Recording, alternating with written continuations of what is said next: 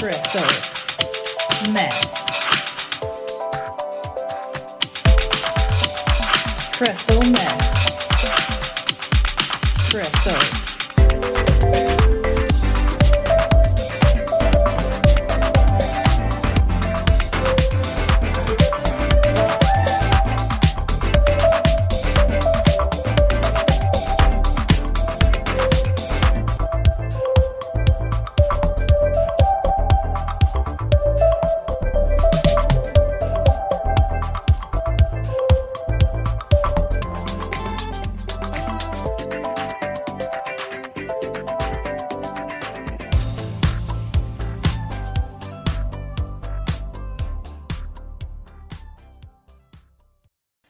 Everybody, and welcome to Crystal Myth Podcast. It's me, Mark, hi, and also Leslie. Hi. Yeah, Uh, Liz here. Isn't here today because we, we can't find her. We actually We've don't looked, I've looked under my cushions. Leslie's looked in her garden. Hopefully, it's not the result of a satanic cult. It could be. I heard that um, someone hit Yaz with a rope on the bum, which will come up later and one, one of the things I've looked into. So that might mean that the devil's within her. But yeah, Yasmin can fight the devil. Well, you say that, but she's not here, so perhaps the devil has carried her off to his fiery abode. We, we might be in battle as we speak right now, though. Come on, Yasmin. Kick Well- Satan's ass. Uh, I mean, I do hope that Yaz wins the battle and she'll be back with us next week. I, I would guess she will be, but we will find out. Who knows? Wouldn't it be really cool if Yaz showed up in the middle of the call and had beaten Satan, and then we got to interview Satan? Anything that goes wrong is Satan. Damn you, Satan. So yeah, um, in case that wasn't clear from all our random talk about Satan, yeah. uh, next episode we are going to be looking at the Satanic Panic um, Yeah. rather than just Satan specifically. Although should I do a little like Satan, who is she blurb to start off with? Do you think I should do like would would you like me to do a little who is Satan? What's he all about? What- well, the in the sense of the satanic panic, yeah. Satan comes in many forms. That's true. One of Satan's most popular forms, as I'm sure our listeners will know, is uh, as Liz Hurley. But Satan also comes in forms that are not specifically Liz Hurley like. Also previously Dudley Moore. Oh, yeah, it doesn't. Oh no, it, was it Dudley Moore or was it Peter Cook? I think Peter Cook was the devil and Dudley Moore was Brendan Devlin Fraser. tried to Yeah. um, seduce Dudley Moore, but I don't think that's actually what happens in the film.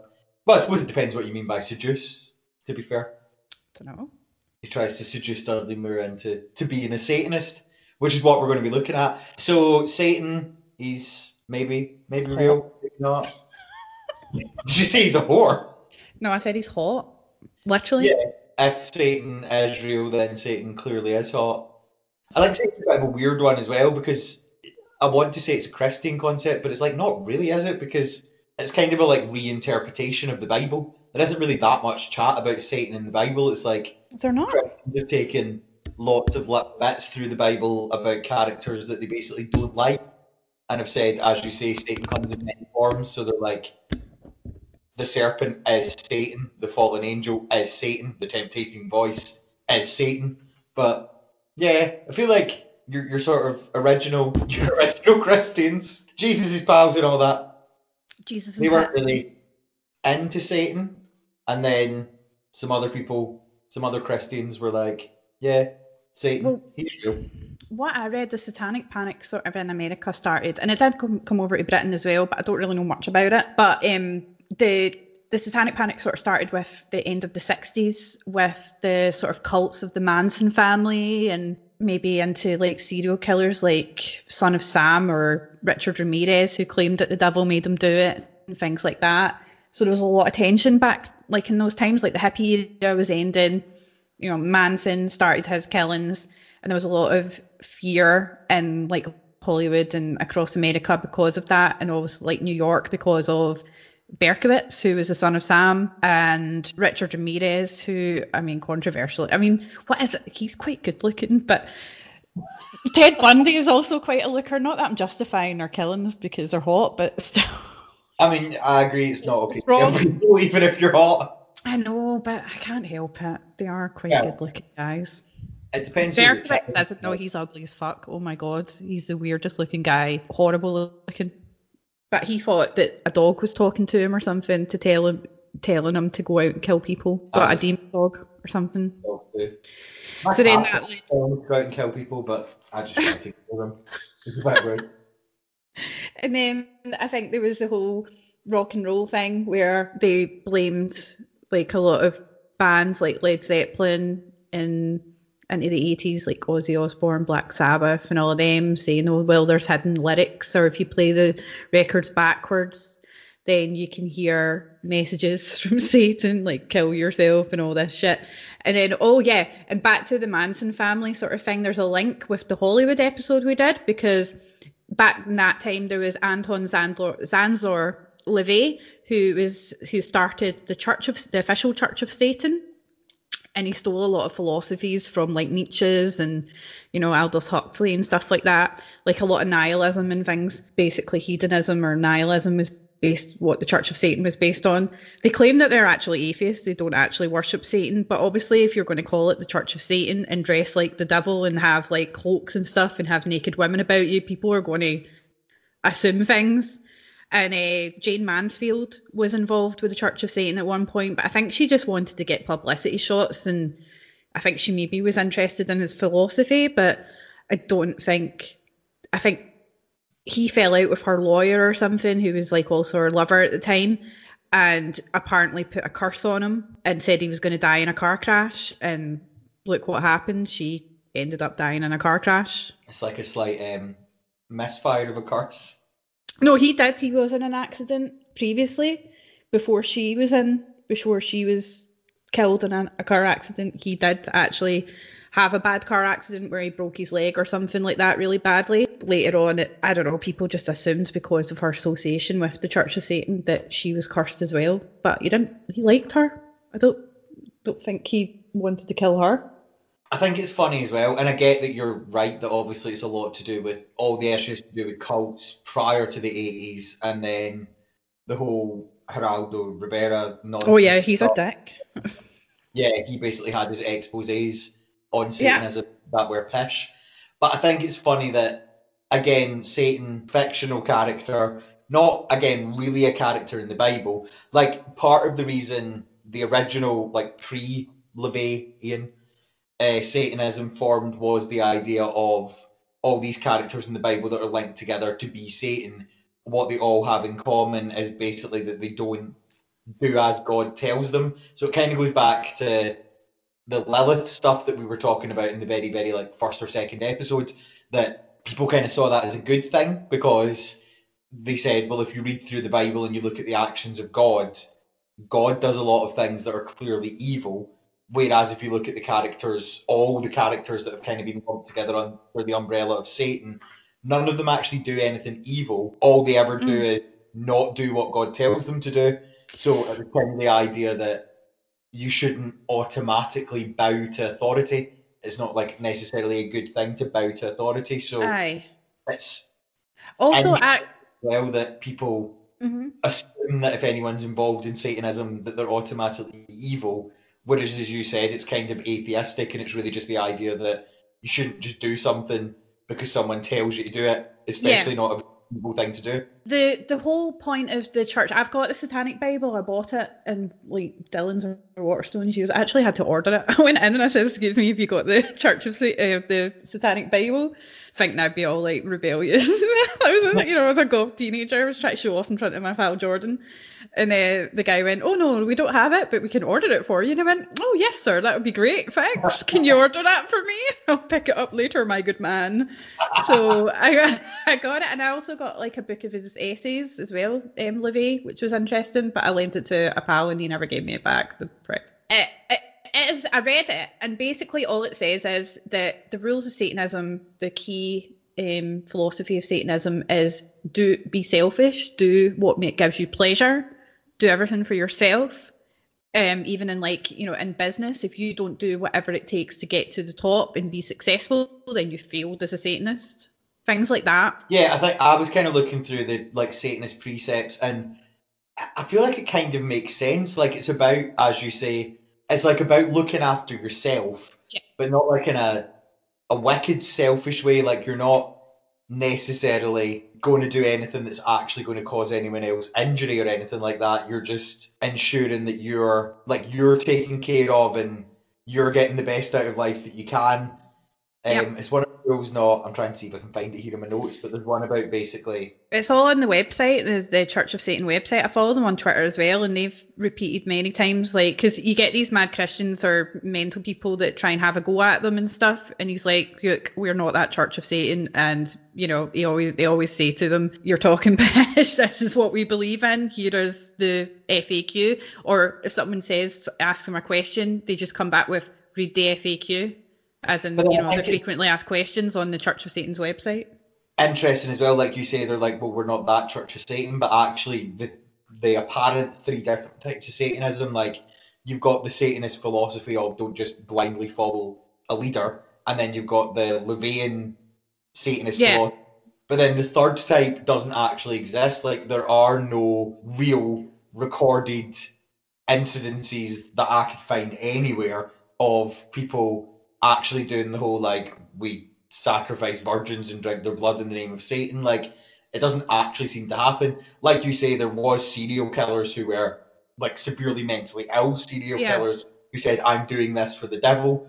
But that's Mhm. not really Satanism. It's the same as when severely mentally ill serial killers say, I'm doing this for God, but we're not like, well, there's different ways to worship Jesus. You can follow his teachings as a historical figure. You can follow his teachings as a religion, or of course you can go out and kill people. Like, Well, I mean, technically, if you do follow God's word in the Old Testament, um, God is a psychopath compared to Satan. Because there was a guy, um, I, I think on Twitter somewhere, or it was an atheist um, Twitter tweet, uh, Twitter feed, might have been the the Aussie one, and he compiled all the incidents in the Bible where God had murdered people, like in some case, like as we know with the flood, and there was mass murders. He destroyed whole cities and things like that.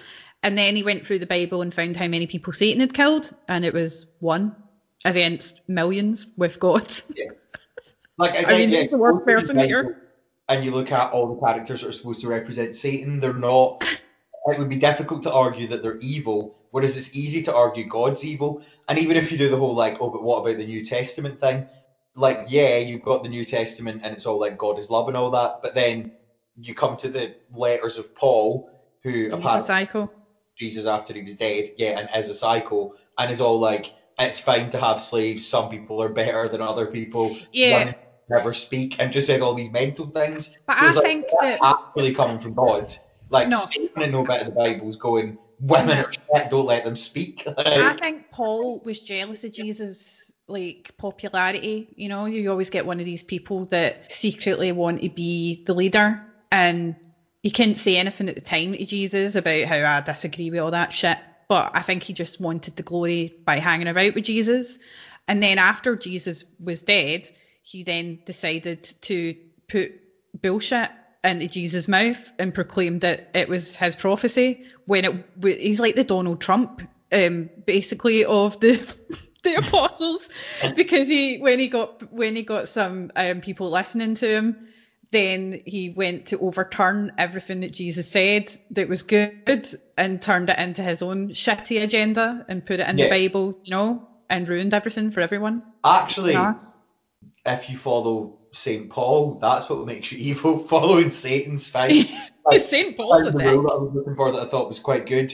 It's um like the the God of Christianity tells you to honor thy mother and father, but Satan represents kindness only to those who deserve it, instead of wasting love on ingrates. So basically, like if your mum and dad are sound, then you should respect them because they respect you. If they're scum beasts, then fuck them. Which, you know, I think that's quite good advice. There was a Baphomet statue in Illinois, I think. Do you hear about them? They're they're not the Church of Satan. That's where I think that's the other one that people think of. That the the official Church of Satan, like Anton LaVey's, have said no, we're not part of them. But they were the group that they put out, out leaflets, like uh, they wanted to start an after school, like a Sunday, like their version of a Sunday school. Not to recruit, they called it the Church of Satan, but they wanted children to think for themselves. So they wanted to teach children have you know have open mind about stuff and and and teach them other things other than fundamentalist Christianity, like a different point of view. Yeah. And I like that idea. And there's a lot of people who, instead of swearing on the Bible, they swear by Baphomet and things like that in the courts of law. But um, yeah, they added their own statue to a series of displays in the government building of the US state of Illinois to mark the festive season, this Church of Satan. Um, they said under the Constitution, oh, they, they call them the Temple of Satan. So this is this other faction of Satan, the Satanists. It, that's what they're called, the Temple of Satan. And they installed a massive statue of Baphomet with two children looking up adoringly at him, which is in the um, the TV series and Netflix of the Sabrina Yeah. in the school. It's the same one. It's the same statue, except they've turned it around and made it look bad. You know, But I mean, again, like they're yeah, what- anti-abortion. or- oh, they're no, anti- they're pro. No, they're not anti-abortion. Sorry, they're pro-abortion. They're pro-free rights. They're pro-freedom. The Temple of Satan members. Yeah, again, it's about like not blindly following people just because they're in charge. Like, yeah, and I think especially if you're an American Satanist, that clearly makes a lot of sense because the man in charge is an absolute batshit lunatic. So, Mm. yeah, I'd much rather follow someone who can turn into Liz Hurley Yeah. Serpent than So they were founded in 2012 in Salem, Massachusetts, Massachusetts of all places. And the Temple of Satan describes itself as a non-theistic group, which is like Anton LaVey's one. He, he Yeah. says they're non-theistic. That aims to encourage benevolence and empathy among all people. It says it uses satanic imagery to promote the separation of church and state and to cam- campaign for practical common sense and justice. It has 15 official chapter houses in the US, the biggest of which is based in Michigan. The temple was started by Harvard graduate Doug Mesner, known as Lucien Greaves, all, and an individual also known as Malcolm Jerry. He sounds mysterious. Malcolm Jerry sounds like he'd be like a you know teeth in the pub that plays a guitar. Like, ladies and gentlemen, you're here like to listen to Malcolm Jerry.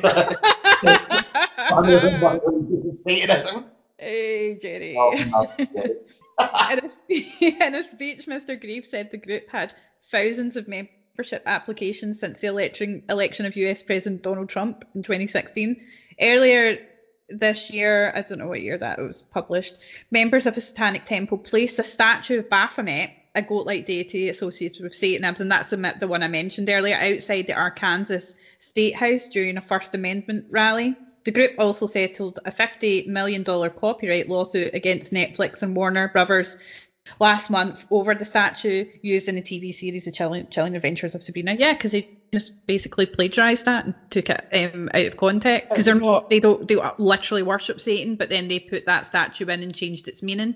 Yeah, I think like the Satanism in Sabrina is the apparent third type of Satanism that again doesn't exist, which is fine because one, Sabrina is fictional, and two, Michelle Gomez at one point is like the Bell and a hundred percent would well obviously we would both worship the real Lilith, and I'd be fine with Michelle Gomez being Lilith because Michelle Gomez is immense. But again, you know, fictional. So Did you check your WhatsApp? Because I sent you an image of a guy clearly fucking mental with a really bad mullet pointing at a pentagram that's been spray painted on a tree, which I suspect he did himself. And it says under it, a satanic, a Satanist expert in quotations explains what a pentacle looks like in the 1995 video, The Law Enforcement Guide to Satanic Cults. And they Um, actually did have this. This is what I found horrifying, is that in the height of the, the satanic panic in the 80s and 90s, they were actually like showing these bullshit videos to police and as police training yeah, about I'm how I'm- to Satanist. to find an online copy of the Law Enforcement Guide to? Satanic Cult. Um, and I watched, I didn't watch all of it, it's like an hour and a half long, but it's an FBI training video. yeah, what the fuck? It's, I mean, not hilarious because people were being wrongfully imprisoned, which obviously we're both we've got examples to go on and discuss. Yeah. But again, you combine like the way that people think about this fictional Satanism with the Geraldo Rivera um, like documentaries, and then just like there's so many things that I noted down while watching this because it was just like absolutely insane. Even the very start of it, the guy who introduces it is like I can't remember what his name was now. I didn't note that down, but he's basically like I'm so and so. I've worked with the FBI for so many years, uh, and I'm here to educate young officers about Satanism because Satanists believe that which is good is bad, and that which is bad is good. And then it just plays all this really dramatic music, and like hands in on him. Yeah. I think The Exorcist had a lot of influence over people as well. Like films like The Omen, The Exorcist, people like that was the first film where you see a girl using an Ouija board other than just a fun, stupid game where she invokes demons, and that was also something that contributed towards the, the satanic panic as well. But again, like I don't know, I get it and I don't get it. Like I get, you know, when Paranormal Activity came out, for example, there was obviously a rise in people apparently experiencing poltergeists in their home. Yeah, but even Harry Potter, they all come out and started burning Harry Potter books because they said it was demonic.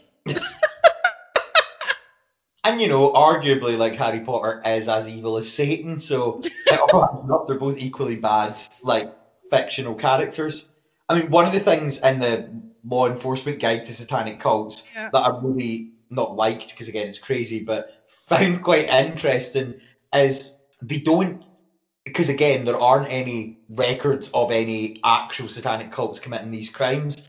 They don't actually give any examples. Like there's a bit in it when the guy talks for over six minutes on how young law enforcers have to understand coming into like the police and the FBI and so on that it's so important that they stop Satanists. He says for the safety of our wives, if nothing else, What? because of Satanists and their bizarre sexual desires.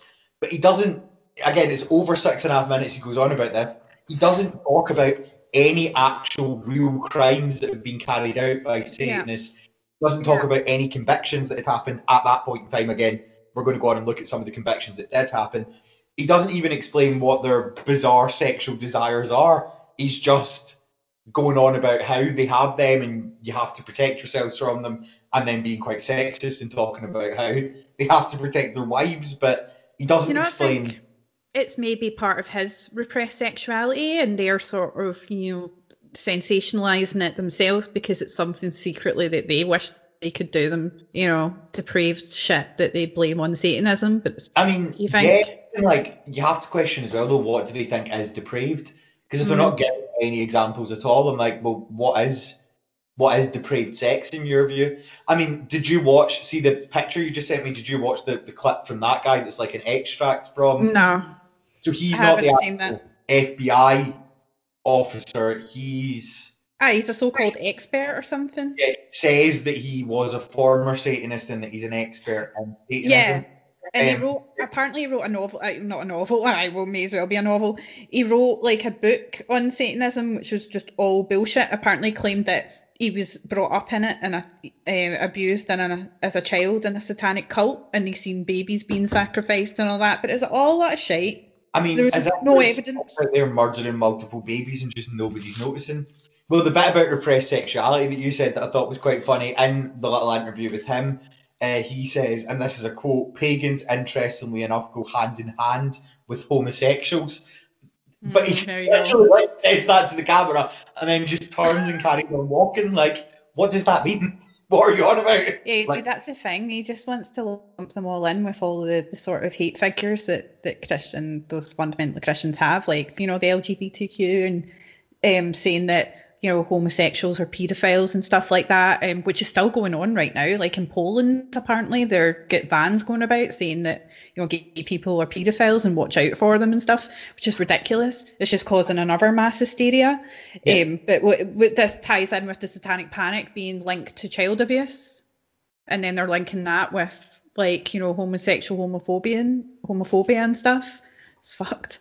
Um, Well, in I don't. the- hmm again in that video clip when it's the actual um, FBI guy that's talking.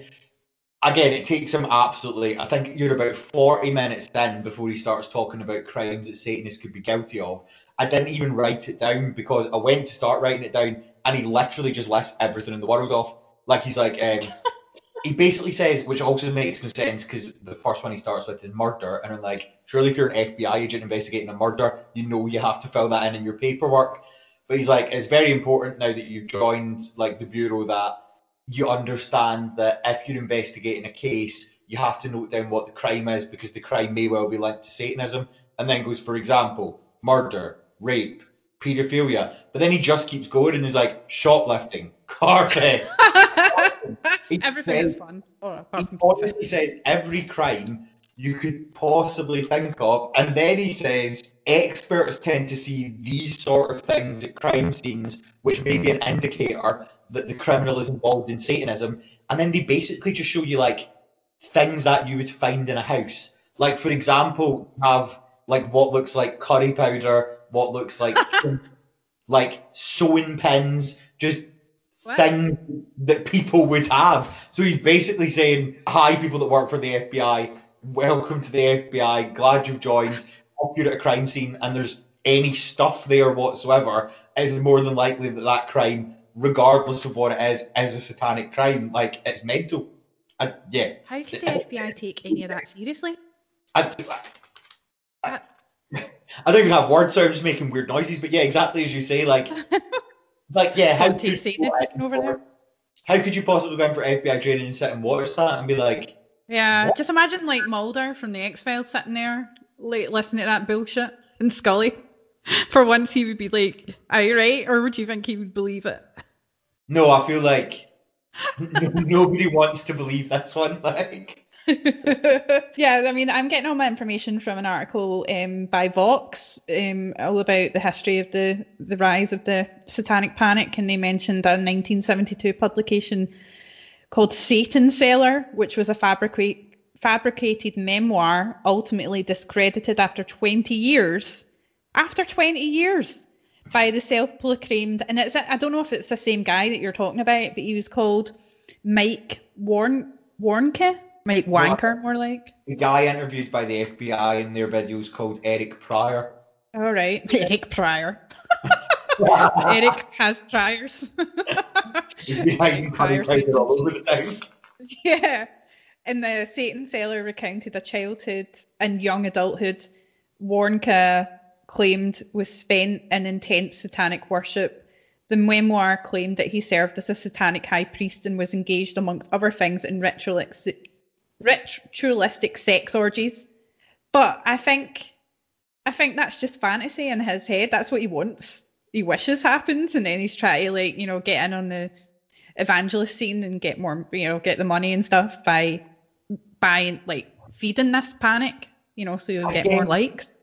It's insane that like law enforcement would think it's real. Imagine going to law enforcement and being like, yeah, by the way, I was brought up in a satanic cult. They would have mass orgies and then like Yeah, sacrifice babies and stuff. Like, what evidence have you got of that?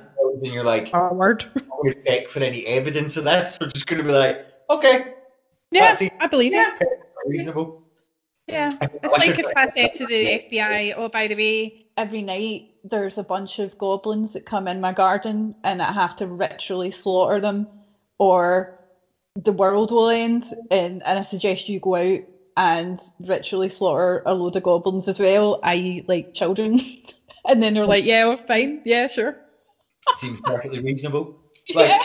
I'm aware that we already know that there's been multiple points in American history where complete lunatics have been in charge, for example, just now. But I mean, clearly, regardless of how crazy and stupid you are, there's levels of stuff you can believe. The the guy that presents it, again, like if you're listening out there, you can if you Google the law enforcement guide to satanic cults, go into like videos on Google and it's the one that's I think it's like an hour and 41 minutes long. You can actually watch thing. I mean, it's not, if I'm being honest, it's entertaining. It's not that interesting because, again, they don't actually tell you anything. But one of the things he talks about in it is how there's basically like three levels that they, you build up in when you're in Satanism. So, Mm. level one is playing video games and doing graffiti, also known as being 13. So, level one is being literally. Mario is satanic. Watch out for plumbers. Little Italian plumbers. Watch out. They are of the Dark Lord. Uh, eat a level two is forming a spiritual connection with Satan, which I feel like is quite a big jump from playing video games, but okay. Yeah. And then level three, which I feel is quite a big jump again, killing people to impress Satan. He says, um, again, when talking to like the trainees, he says something along the lines of, after he's read that list out, Mhm. by the religious freedom rules of America, anyone is allowed to express whatever religious or philosophical opinion they want to hold. This means if people are identify as Satanists, they are allowed to do that. And then like shouts at the camera again with creepy music in the background. but, but America is a land of freedom. But how far can freedom go? Like, like uh, actual lunacy.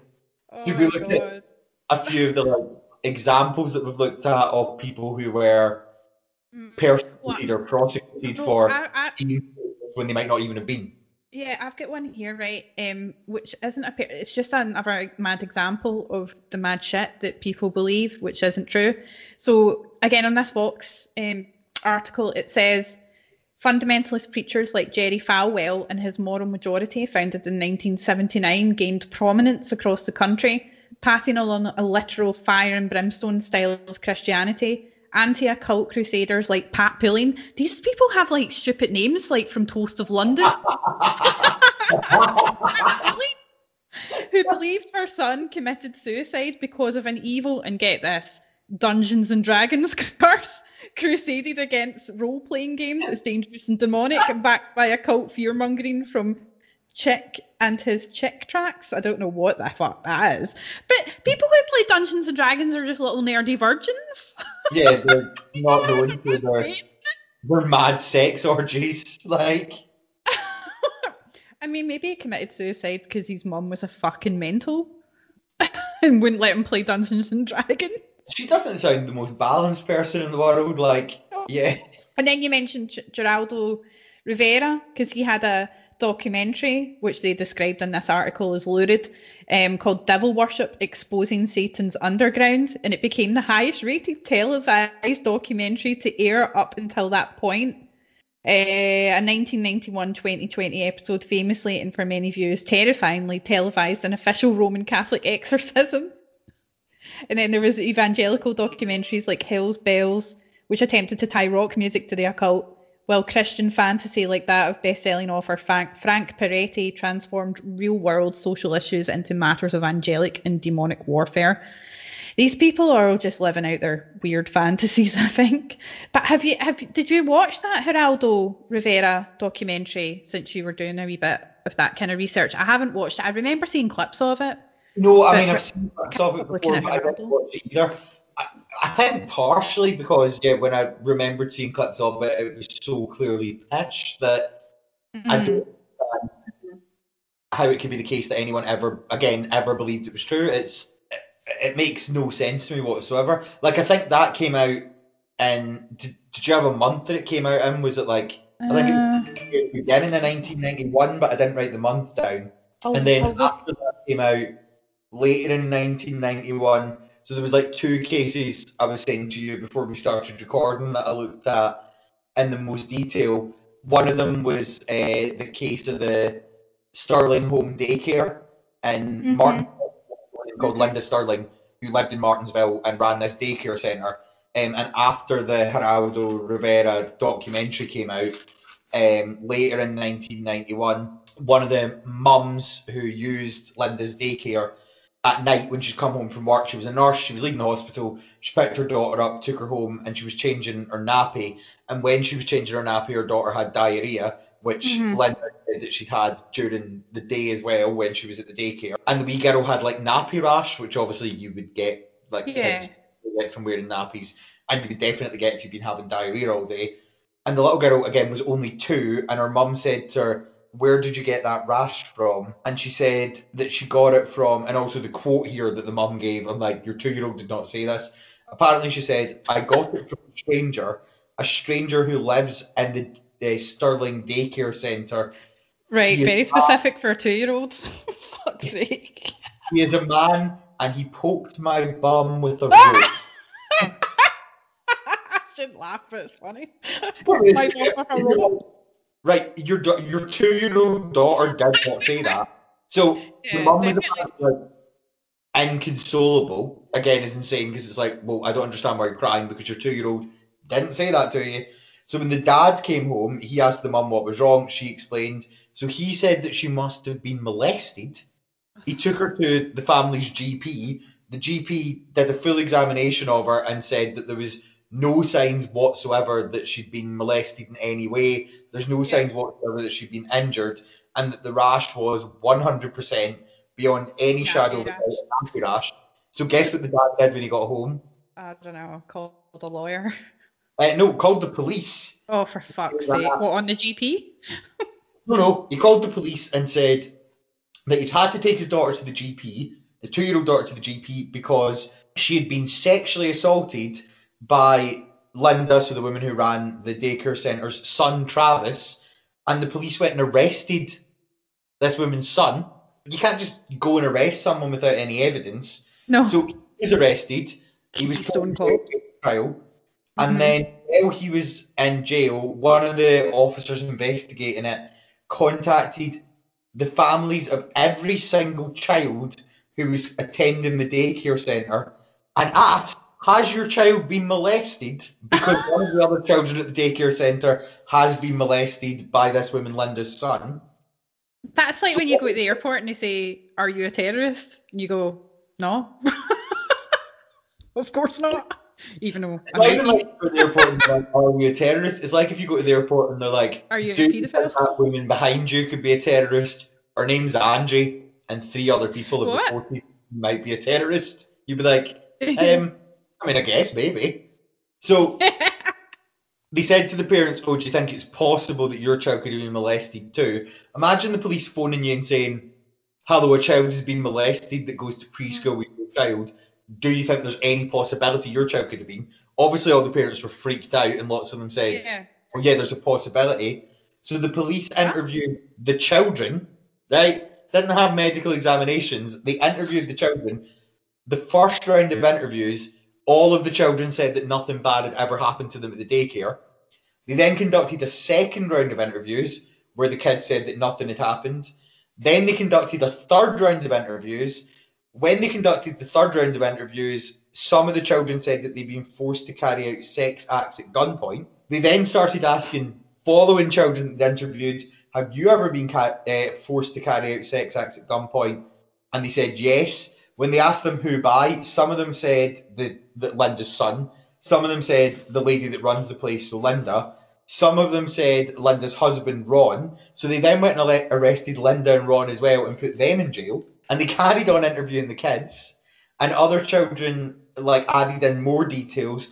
So by the end, the police, the accusation that the police put against Linda, Ron, their son, and several other adults that they knew was that they had forced multiple children to carry out sex acts while holding a gun to their head and had taken them to the Blue Devil Church, which is not like a really cool like bar. It's literally they said that they had they had a secret church somewhere that was identifiable because it was a bright colour of blue and that they worshipped Satan in there. When they took the children there, they injected them with drugs, they sexually abused them, they then forced the children to watch as Linda, her husband, and her friends tore people apart limb from limb.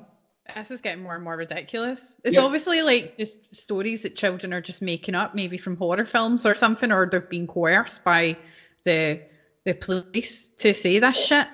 After the police are saying to them, so the police are basically saying, has this horrific thing ever happened to you?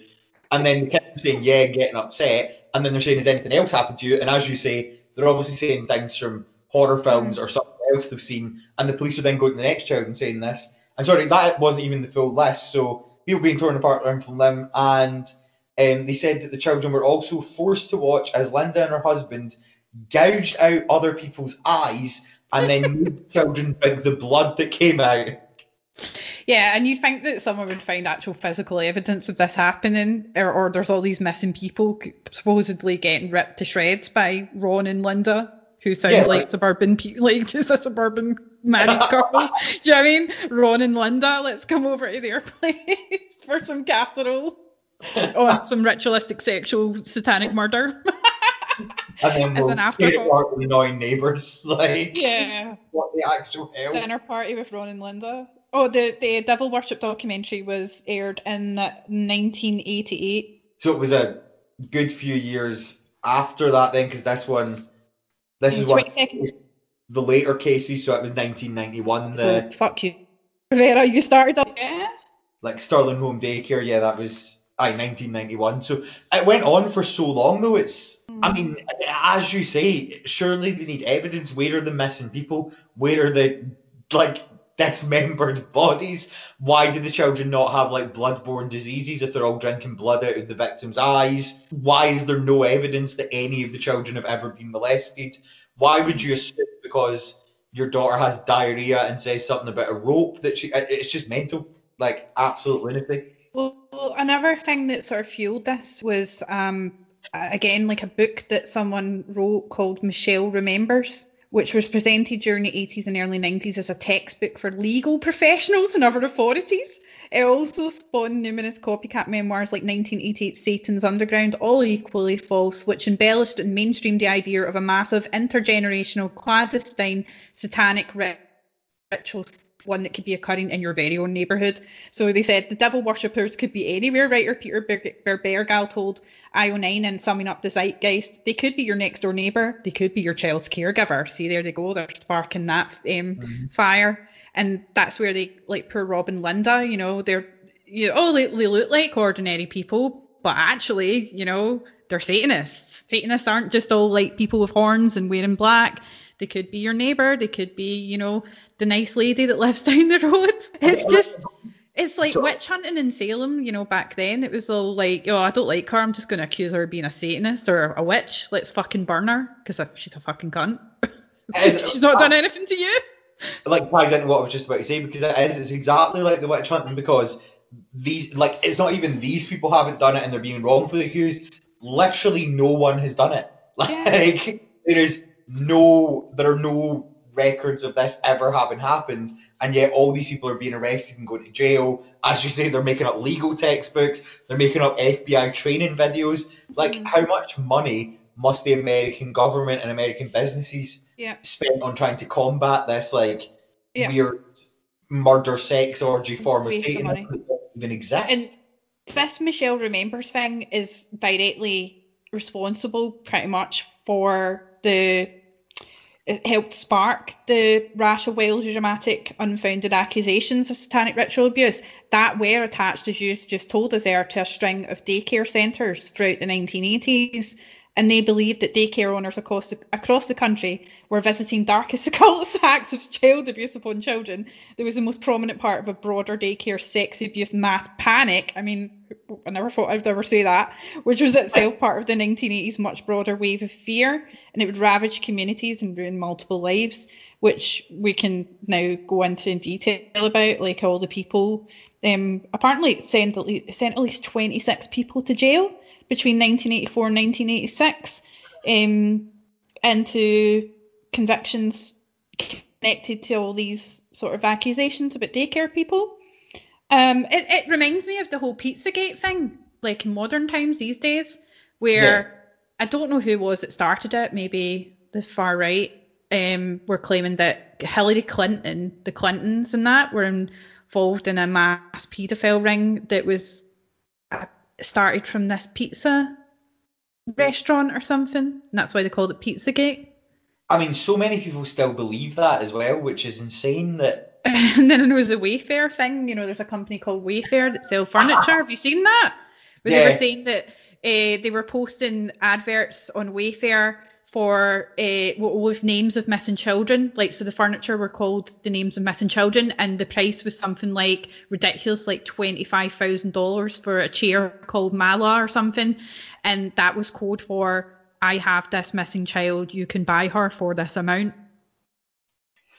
again, I can't believe how many people believe that and how many people were sharing People on did. Facebook. like, Don't shop here. They're like involved in child sex slavery and child Yeah. like sex trafficking. It's like there's absolutely no evidence of that whatsoever. People are just lunatics. Yeah, and that's really dangerous because people can just make that up. Um, anyone can Photoshop that or make that look real and then post it online, and then you get all these idiots that will share it. And you know what we di- we discussed there in our earlier podcast about Oh, oh Scott. I just got. Sorry, my boyfriend just came in the room there and gave me such a fright. That was not what I was trying to say. I couldn't even hazard a guess at what that noise indicated. I assumed Jazz and Satan had arrived. what was I saying? Um, yeah, so they, you were- you were saying earlier about how it's so easy to just post shit and say, oh, do you, do you know that this happened or do you know that she's a Satanist and you just go along with it without any real evidence to the fact, you know? That's what Well, happened here in the 80s, the but this actually ruined people's lives. Well, yeah, the other uh, case that I looked at, which to be fair, I imagine quite a lot of people listening will have heard of before, it's the McMartin um, preschool. Uh, Oh, I'm just looking at that, the McMartin trial. yeah, Yeah. it's one of the famous ones. Okay. Um, but it really like ties in with what you were saying and how if someone doesn't like someone, they can totally ruin their lives, or at that point in time could just by saying this, because uh, the woman who kind of started the whole issue with the McMartin preschool was a woman called Judy Johnson. oh, yeah, yeah, yeah. So she had a history of mental health issues, alcoholism. Um, not that that necessarily makes you a bad person. I mean, There was also an unlicensed um, psychotherapist called Kee MacFarlane. yep. She she she had no psychological or medical training and boasted a welding certificate as her highest academic credential, welding certificate. And she and two of her unqualified assistants were allowed to conduct investigations, famously using anatomically correct dolls and other questionable methods of interrogation. And it Yeah, led to false memories uh, among children. her and her assistants, who, as you say, weren't qualified, interviewed over 400 Yeah. children involved in the McMartin preschool case, and what they found was used as evidence against people in court, even though, as you say, they had no qualifications. Their interviews And it determined out of those 400 that 359 of them had been abused. Well, an example, like you say, of their insane uh, practices as well, is that in Yeah. one of the interviews, Kee MacFarlane, and this is like typical of what was going on in them, they were all recorded, but one of them that's quite famous, again, in showing how it was unfair what they'd done, she says to a little boy, Ray Buckey, who was one of the teachers who was wrongfully imprisoned, who worked at the McMartin preschool, she says, Mr. Buck, did Mr. Buckey molest you? And he says, no. And she says, well, your friend said that Mr. Buckey molested them. Did he molest you too? Did he touch you? And the child says no. And then she shouts, are you stupid? Did he touch you? And then the little kid gets upset and says yes. And they're trying, they use that as evidence in court. But it's Yeah, like, they obviously got up because she screamed in his face, are you Yeah. stupid? Apparently, the, one of the outlandish claims that the children made in the case were that daycare owners would flush them down toilets. I mean, that's just a typical thing that kids say. I mean, before we went to high school, there was a typical, oh, in first year, the second years or the third years will flush your head down the toilet as a sort of initiation ritual. I mean, and that they had secret underground tunnels to transport them to ritual ceremonies, that they had ritually sacrificed the baby and that they could turn into witches and fly. I mean, if I heard that in the court of law, I would laugh it out. I get one of the other things that the kids said when they said to them all, what happened when you were flushed down the toilet, which as you say, right, flushed down the toilet is such a childlike thing to say. Again, this is after she screamed at them and made them cry. So how much is this just an obvious thing that a, an upset kid would say if you were telling them to tell you something bad other people had done? So again, after this, Judy Johnson woman. Oh, she's a accused- schizophrenic person.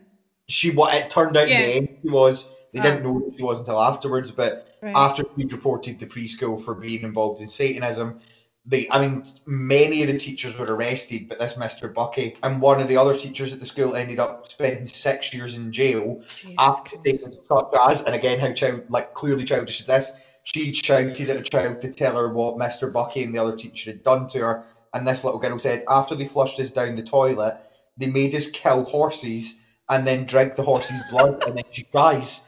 Clearly, again, that's just a kid, a woman screaming at a kid telling me something horrible. So a kid saying something that's the most horrible thing a kid can think of.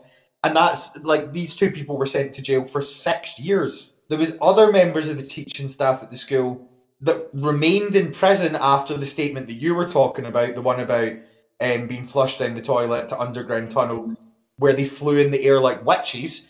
So on that accusation, were put in jail in the 80s and they weren't released until 2013. Yeah, I mean, a lot of the, I mean, with that trial that we're talking about, a lot of the DK honor where the the, tri- the accusations were dropped due to insufficient evidence, but other people, like you said, weren't so lucky. So this is the one I was one I was going to talk to you about, which I will do now, is Frank and Ileana Fuster. Now, I think this speaks a lot about, even today, about a lot of um, fear of foreigners and blatant racism and xenophobia, which still is a problem in America, even in Britain today. So in 1984, a Cuban immigrant, and this is like, again, against immigrants as well, because you think about it, like a lot of people are trying to, like, there's a lot of stories at the moment about the coast of Kent getting invaded by immigrants from Syria and stuff, and tragically one of them died trying to get here recently. Anyway, I'll I'll I'll carry on. It was a Cuban immigrant called Frank Fuster and his undocumented wife, Ileana. They were accused of molesting eight children, with 20 children making claims and all, in the Miami babysitting service they ran. Janet Reno prosecuted the case, which went to trial despite having the same hallmarks as each of the other cases a lack of physical evidence and a ballooning number of children making substantiated and embellished claims of dark satanic rites after coercive interview sessions. Ileana was encouraged to testify against her husband after being placed in solitary confinement for weeks and being visited by therapists, probably at that bitch, whatever her name was, she used more coercive. Yeah. He used more coercive. Tell what your husband did. Look at my welding certificate. that qualifies me. So eventually, um, she. Oh no, they, they used more coercive questioning and dubious memory recovery to get her to change her statements. Eventually, she pleaded guilty. Now, I don't understand. I can't put myself in these people's shoes but a lot of these false confessions, I, they they tend to say, look, I was there all night. I, I was just sick of it, so I just told them what they wanted to hear, just so it would be over with. But obviously, the minute you do that, then that's you fucked because like yeah. that's what happened to Brendan Dassey in the what is it, Mind of a Making a Murderer case or something. Um, then you'll be not like they'll be stopping you sleeping, they won't be letting you eat, and then if you think again, what? like talking about, sorry, I said they'll be like stopping you from sleeping, they'll be stopping you from eating. Yeah. You feel like you're mad. And then if you think how horrifically they were treating these kids, and that's mm. like tiny children to get them to admit that they'd been witnesses to satanic event. Like if they're willing to take a two-year-old in a room on their own and yeah. scream in their, "Are you stupid? Tell me who molested you?" Until mm. they cry and confess that this happened to them. Think how badly they must have been treating adults involved in the case. Yeah, I know. Because she said that she eventually just pleaded guilty because she just wanted to get all of it over. And Ileana was then subsequently sentenced to 10 years in prison. She served free and then was deported. Frank, her poor husband, who she had to testify against because she was coerced into it, he was sentenced to six consecutive life terms or a minimum of 165 years in prison. A fictionalised biopic about the case was made in 1990, Unspeakable Acts, paints the two child therapists in the case as noble heroes.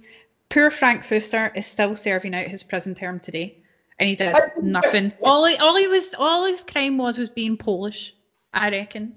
Like, yeah, how can he still be in prison today when we've basically established that he didn't commit a crime? Like, how yeah. can? It's insane. I, I don't understand it was like when I read that, I was just like, that's absolutely fucking horrifying. Why is no one doing anything about that to get him out? I mean, um, there's other examples of, of miscarriages of justices. Um, again in 1984, three members of the Amirault family of Malden, Massachusetts, were convicted of molesting yet another pattern of intense and coercive questioning, blah blah blah, to get totally substantiated testimony from resistant children including claims that children were raped by someone dressed as a clown so there's a clown thing. Um, despite sustained criticism of the interrogation techniques in the case, all three defendants were convicted. Gerald Amirault was never exonerated and served 20 years of a 40 year sentence before being released on parole in 2004. His mother, Violet, died of cancer in 1997 in the middle of a stormy back and forth in the court system over whether her conviction should be overturned. And their da- her daughter, Cheryl, was sentenced to 20 years and eventually settled for a release on 10 years probation in 1999, all on baseless accusations. It's absolutely mental. Like, How would you feel if that happened to you? I mean, As a teacher, does that not scare you? even think there's words. Like, imagine being on a jury and them genuinely being like, "Ladies and Turned into gentlemen, witches. You've seen all the evidence. We know from this child that was screamed at in their face by a welder until they cried that this man probably molested this child, even though there's literally zero evidence to indicate that. You also know the fact that this little girl was flushed down a toilet and drink horse blood. We have to put these people in prison for at least 80 years. Like, Yeah. what the actual. Oh. It's It's- like that scene in uh, Monty Python and the Holy Grail where they're like burn the witch and all that, and then uh, what is it? John Cleese's character goes, "Oh, she turned she turned my wife into a newt," and they're like, "Well, she's right there." Oh no, it, she turned me into a newt, and they're like, "What? No, I didn't." And he's like, "I got better." It's like the, the evidence based on that bullshit. Like, aye, okay, these two people turned into turned me into a newt, but I'm better now, so you know, definitely happened though. definitely happened. like, They have sex with goats. even the fact again that it's not none of them have been accused by kids of molesting them. I think that's what's crazy as well. It's like like again, imagine being in court and being like, we know that the that, that this person's on trial because oh they're because this man I- I like I, I don't even understand like I don't even none- understand how a judge would allow th- these cases to come to court. Like, No. I, I just don't get how a judge would even take that seriously and allow a jury to decide the fate of some poor man's or woman's life based on absolute fantasies from children. It just doesn't make any sense to me. Were you talking about Dan and Fran Keller, who were released in 2013 after they served 21 years in prison? No? Oh, right. Well, in El Paso in 1991, a three-year-old girl's statement that a local preschool owner had, quote, pooped and peed on her head. God, that's. Again, such a child like Yeah, why it's don't- such a like- childlike thing. He pooped and peed on my head. because No, he he put didn't. he's on my head. Yeah. Blew up into a major accusation of satanic ritual abuse involving two other children. In 1992, the defendants, Dan and Fran Keller, were sentenced to 48 years in prison just on that. Eh, justice in I mean, again, I'm laughing, but that is horrific. It's just so fucking insane. horrible. We laugh like, what? Like you say, how Yeah. did the judge not throw that out? Well, because just in uh, each of the previous cases, coercive interrogation techniques led to utterly bizarre and outlandish claims of ritual sex acts and other hard to prove, harder to believe fairy tales. This round involved human dismemberment, blood baptisms, and blood Kool Aid, and private airplane tri- trips to Mexico. Uh, the Kellers were finally released in 2013 after each had served 21 years in prison. Oh my God, Jesus Like, Christ. imagine how fucked up you would be. generally, but like, again, I don't have words. Imagine being released from prison, like a, a prison, like you know, reintroducing you back into society type scheme. Mm. the people that are organising for you are like, what was your crime? And you're like, well, I was sent to jail for like 40 years Because a child said I pooped on her I head. Said I it on her head.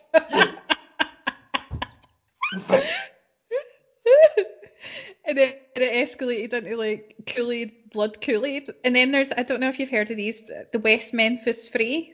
Apparently it's the most notorious criminal trial that stemmed from the belief that ritualistic occult child abuse was a pervasive reality. In 1993, three teenagers in West Memphis, Arkansas, again, it's the same states that this is happening in, Yeah. were accused and later convicted of the horrific sexual assault and murders of three young boys. Amid an intense police investigation, the teens were accused based on extremely weak evidence, including a lack of any physical evidence linking them to the crime and hearsay due to their goth lifestyles and unfounded accusations. Satan. So that's like, you know, when I was cutting about school, listening to Marilyn Manson and dressing like a goth, people just assumed that I was a voodoo, I'd kill people by voodoo dolls. Same shit, you know. I'm not getting sentenced to 43 years in prison. Like, several people have said that Leslie does Yeah. use voodoo dolls, and somebody's three-year-old niece when sh- shook violently while, while someone screamed in her face, what did Leslie do to you? Has said that Leslie did kill and then pee on her pony. 50. Like, Yeah, I'm I know. When I've never met her in my bloody life. actually blown by how completely deranged it is that any of this happened.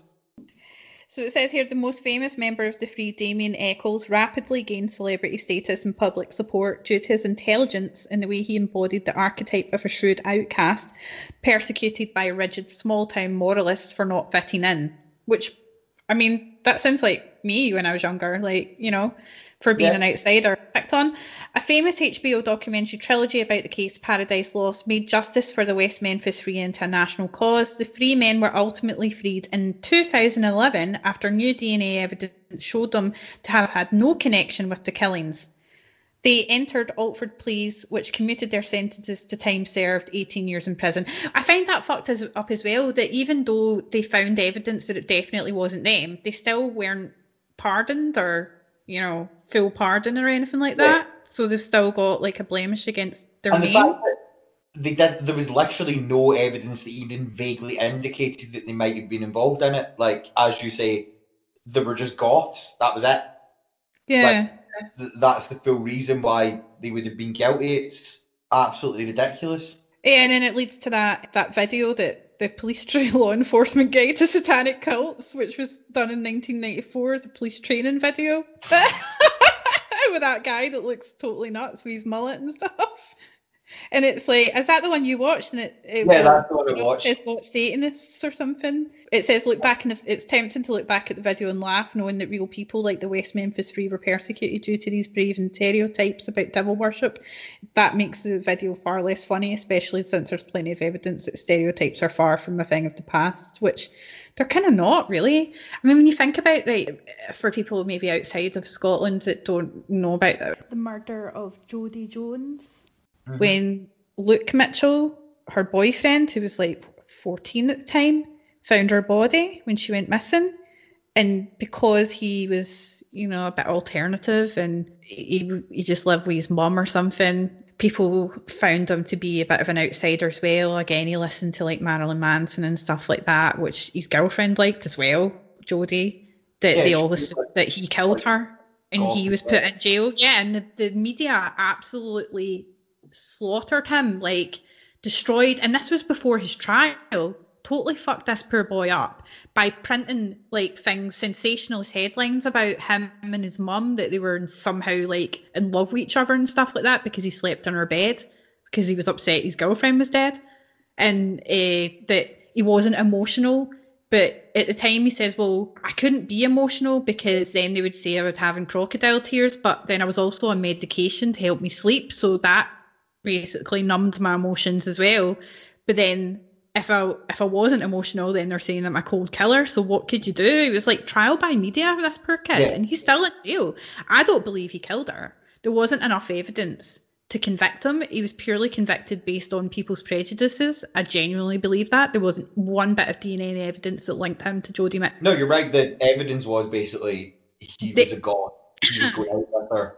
Yeah. And There is Yeah, that- that um, her sister's boyfriend might have killed her because they found his jumper and DNA from him on Jodie's body. So why did they not link that to her Yeah. instead? Look, so it's still happening today. And again, in this doc, um, this um, article, they also talk about Adrian Knox, the Meredith Kercher murder, and there was a circus around about the Amanda Knox, who was her roommate, and she got convicted, and they said it was some sort of ritual, occult ritual, that was the reason why they killed Meredith, Meredith in some sort of satanic sex game. But there wasn't really any evidence for that. She was convicted and she was freed, reconvicted, and ultimately exonerated by the Italian Supreme Court in 2015. But again, similarly to Luke Mitchell, the media just sensationalised it as well because she was quite a good looking woman as well. So, you know what the Sun are like. yeah, um, unfortunately, do you know what the Sun are like. Yeah, I just, as you say, it's it's just weird that we're still at a point in the existence of the judicial system where you can be charged for being unusual Yeah. or sexy, basically. Yeah, I think the end of this article I think had really quite inter- and quite a profound sentence that really made me think a lot. It's quite scary. It says today it's a media fueled scare story over crazed clowns or whatever you know whatever the latest phase is that we're scared over. But as Satanic Panic shows us, that's not the real fear. The real fear is that tomorrow someone could decide the crazed clown is you. What I do you mean- think of that? But I think like that's exactly true. Like you say, it was like Mhm. the witch. It is like when that whole clown on a bridge stuff started. Mind you, people were like, "Oh, I was out to saw a clown on the bridge and I had the knife." Blah blah blah blah. blah. That was what about like three, four years ago. Mm. Five Well, recently there was a, a guy dressed in a gimp suit that was going around Blantyre, get, uh, threatening people with a knife or something. they found Something him. Or I don't even know if he was threatening people with a knife. I think he was just wandering about the streets dressed in a gimp suit, trying to scare women. but that was real. I don't know what his motive was. Just some parent. It But then that could like turn a- into, oh, watch out, there's loads of gimps out in the street, you know. Oh, he's Yeah. a gimp. It was him, you know. Some when point it was, like, yeah. Judy Anderson's a gimp. Look at I, her. I know she must. She's gimp. She's into sexy, kinky shit. She must be like the way she dresses. She she's into voodoo and all that, but there's no evidence of that whatsoever. As you say as well, it seems to it's quite xenophobic, and then it all seems to always sort of centre around repressed sexuality as well. Like again, that training video really focusing on well, they do what they want sexually, and you need to watch out that they might seduce your wife, and Mhm. it's going to involve homosexuality. They're not actually talking about any sex acts that are even interesting, never mind depraved. They're just literally talking about basic run of the mill bland sex. And it's still like, but beware! Like, is, if you dress differently, act differently, or from a different country, or Yeah, are or you're from sexually free enough to just enjoy sex, mm-hmm. then you must be evil and have to be stopped. yeah, or if you're like a drag queen or something that doesn't conform to their little small town values, which behind every door in a small town there's probably not very there's a lot of weird shit going on, I suppose. Not that I'm saying it's all satanic murders and stuff like that, but anything I think, you know, like the Mormon, like the polyamorous, not polyamorous, what is it, polygamy or something? All these sister ways, and there's things Yeah. going on there. I mean, what goes on behind Scientology? That's sanctioned by the government. They're tax free, but there's people going missing, and you know the David Miscavige's wife Shelley, where's she? she? Nobody's heard of her, nobody's seen her, and the police say, "Oh no, everything's fine. We've looked into it, but where's the evidence?" Yeah, you're right. Again, like, so Satanists are evil, even though there's no evidence that they've ever done anything wrong, but Or Scientology Scientology are abducting people and making them Mhm. disappear and stalking people, and that's not, in our opinion, that's fact. Yeah. And what that's And fine because they're run by a Tom blind- Cruise. Not Oh no, looking white American guy I meant, but he's another bland looking white American guy. Like, Mm. Yeah, it's interesting that, you know, a powerful cult like Scientology can get away with genuine abuse and people who were getting accused of Satanism and stuff like that, where there was no evidence whatsoever, were getting taken to court and put away for a long time. Yeah, But Scientologists can do what the fuck they like and make people's lives hell. Even if they leave the cult, they still get stalked. What's called fair game, where they send people from the cult out to harass them every day and film them, and tell them their shit and drive them mental. which It's crazy. is an actual crime, but Mm, yeah. but the police do nothing about it. Yeah. If you don't like your local nursery owner, you can just go and say, well, they shat on my child, and they'll be put in prison for like 40 years. Deranged. She's on my bum hole. I'm trying to think of stupid, stupid reasons.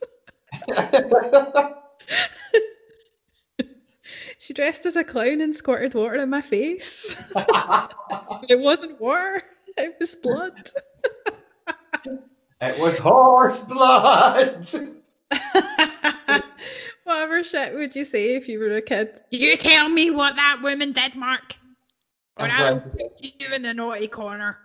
Uh, you harass me, and I'll literally just say the first things that pop into my head. You tell me what happened, Mark. You know the truth. If you don't tell me what happened, you're not getting any dinner tonight, and you'll be here for hours on end, and you won't get any juice. She she bit off a cat's face and she spat the face on me, and then she pooped out an elephant, and the elephant threw What up did the people- elephant do, Mark? Did it, it, it threw up it use its trunk? people, Where did and they it all had touch sex it? in a bathtub full of blood and Here- Here's a doll. rock- Where did it touch you? Where did the elephant touch you with its dirty trunk? It hit me on the bum with rope. Right, I'm taking that to the police as evidence. Oh no, that big elephant's going to jail. Yeah, that's a demonstration of like, what goes on in there. that was what was her name that you were impersonating there? Kee Jack. MacFarlane. That was your flawless Kee MacFarlane impersonation. Here's my welding certificate. Weld me a story.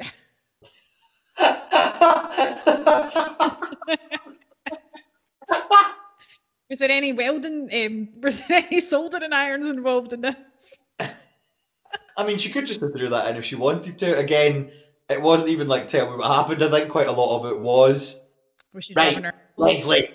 So I've had wee Oh. Juliet here, and she's told me that that we're trying to get put in jail pushed her down the stairs, shat on her aunt, called her a witch, poured magma in her mouth, and slapped a baby. So what did she do when you were there? Eh? Um, she. Eh? she painted my face with the blood of a goat, and then she skinned a goat and made me wear it as a hat. Well, that's exactly what I thought happened. Jail, jail. And then she put me on her. She put me on her vacuum cleaner. We flew off. We flew away, and she Where took me to a cave. What happened in the cave? She made me. She made me shave off all my hair and then Did she eat it. down the toilet? Yeah. She flushed me down the toilet in the cave. It made me ah! eat my own shit. And then she flew me back on her vacuum cleaner and she dumped me in a field somewhere and I had to walk naked home well, with a stick up my butt.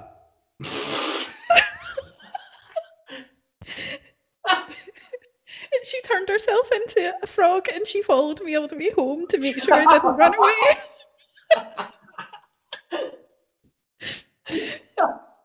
Fifty years in jail. I feel like turning into a frog is as believable as they flew round about me.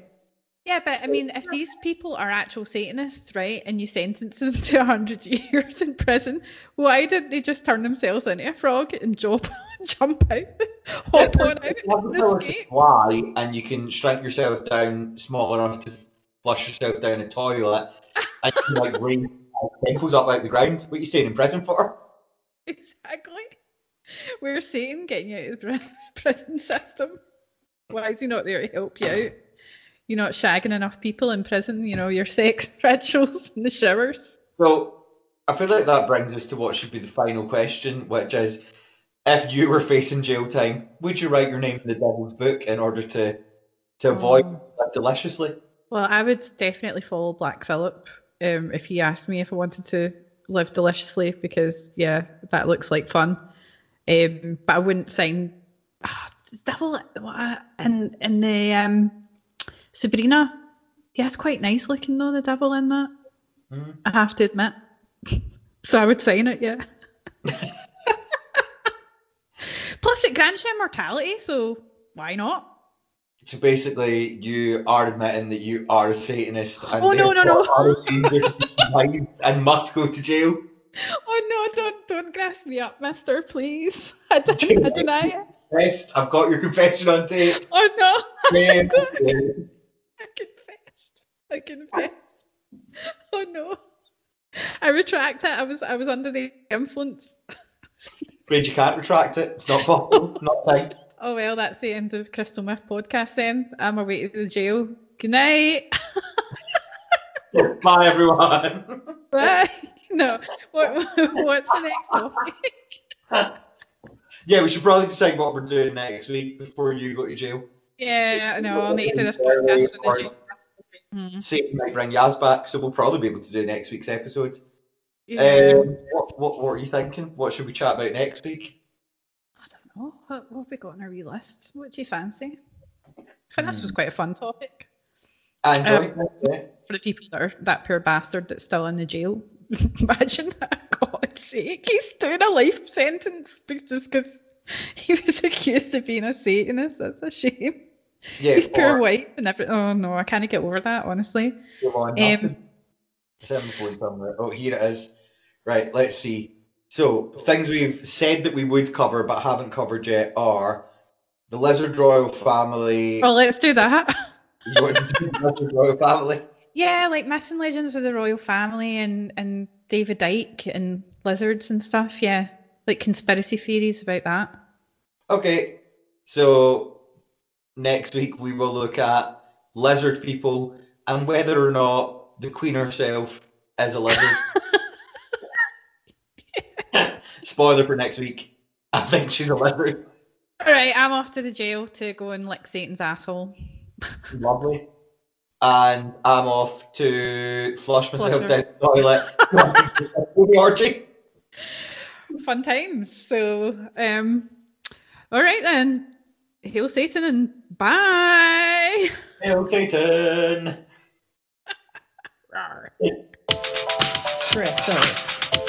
Meth.